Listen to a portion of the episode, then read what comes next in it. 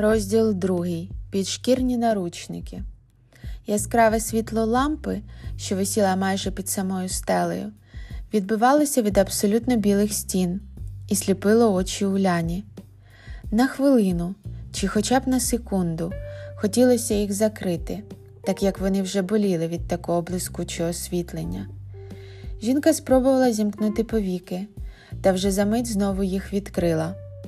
Відчувши, як тонка, але довга голка від шприца проникла їй під шкіру, спочатку на зап'ясті правої руки, а потім і лівої.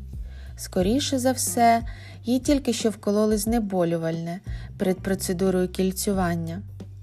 Годину тому її особистий лікар отримав результати уляниного щорічного медичного тестування, і, за його словами, нічого надто страшного там не було.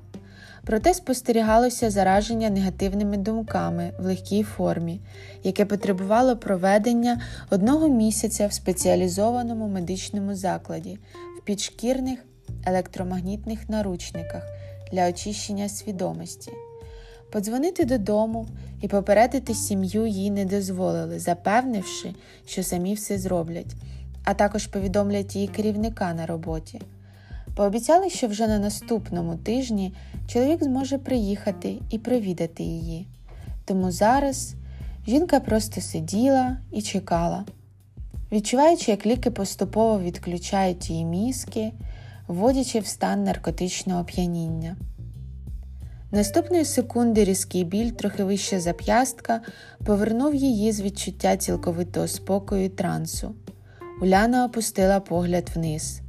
Стіли підлога були заприскані краплями крові, а два лікаря у медичних масках засовували їй під шкіру на вигляд пластмасові браслети по 0,5 см шириною білого кольору.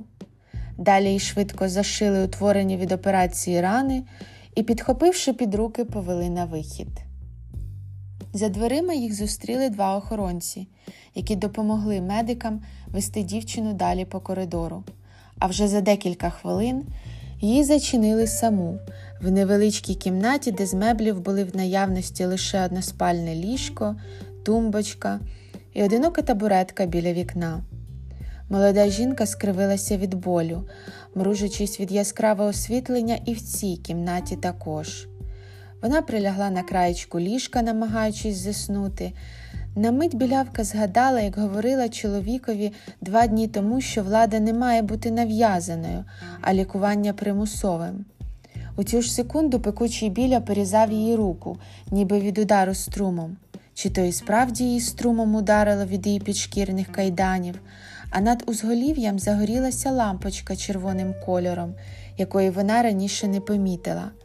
Виходило, що їй зашили під шкіру електромагнітні датчики, які будуть її бити струмом, і сповіщати медперсонал кожного разу, як в неї промайне якась заборонена думка. Це б і було їх лікування і виправлення особистості. Ці висновки швидко пронеслися у її голові, а вже наступної миті її втомлена свідомість відключилася, і вона поринула у цілковиту пітьму. Прокинулася Уляна від того, що велика огрядна медсестра досить грубо трясла її за плече і голосно говорила Ану, вставай, ліки пити пора, швидко прокидайся, вип'єш, що тобі належить, і можеш і далі дрихнути, хоч і цілий день. Тендітна білявка через силу розліпила очі, витріщившись на товсту медпрацівницю, явно не розуміючи, що відбувається. Вона з просоння не відразу згадала, де вона знаходиться і чому, і абсолютно не пам'ятала, що з нею трапилося напередодні.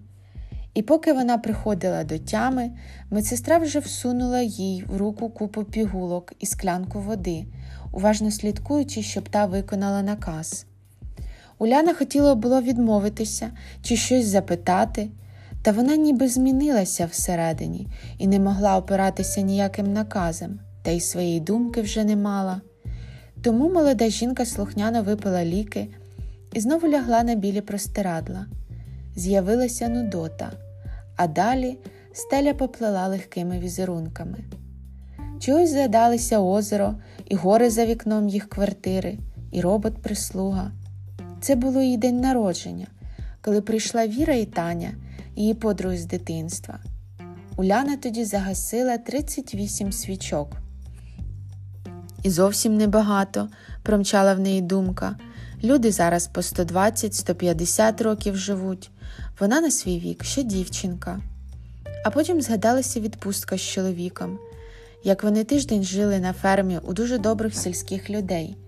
Фермери кожного ранку приносили їм свіже молоко, сир, яйця, а після сніданку вони просто гуляли і нічого більше не робили, обіймалися, лежали на траві і мріяли.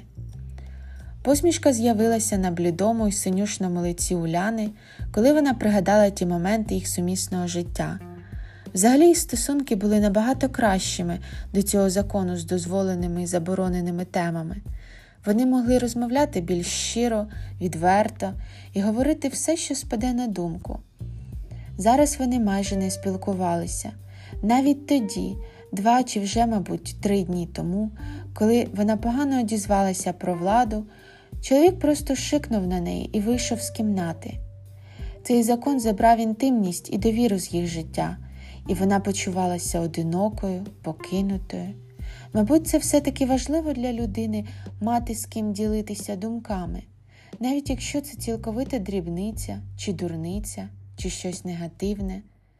Пригадуючи і далі своє життя, дівчина не помітила, як всі ті спогади розчинилися і зникли за примарними малюнками на стелі, а далі щезла і сама стеля, і все навколо потонуло у яскравому білому світлі.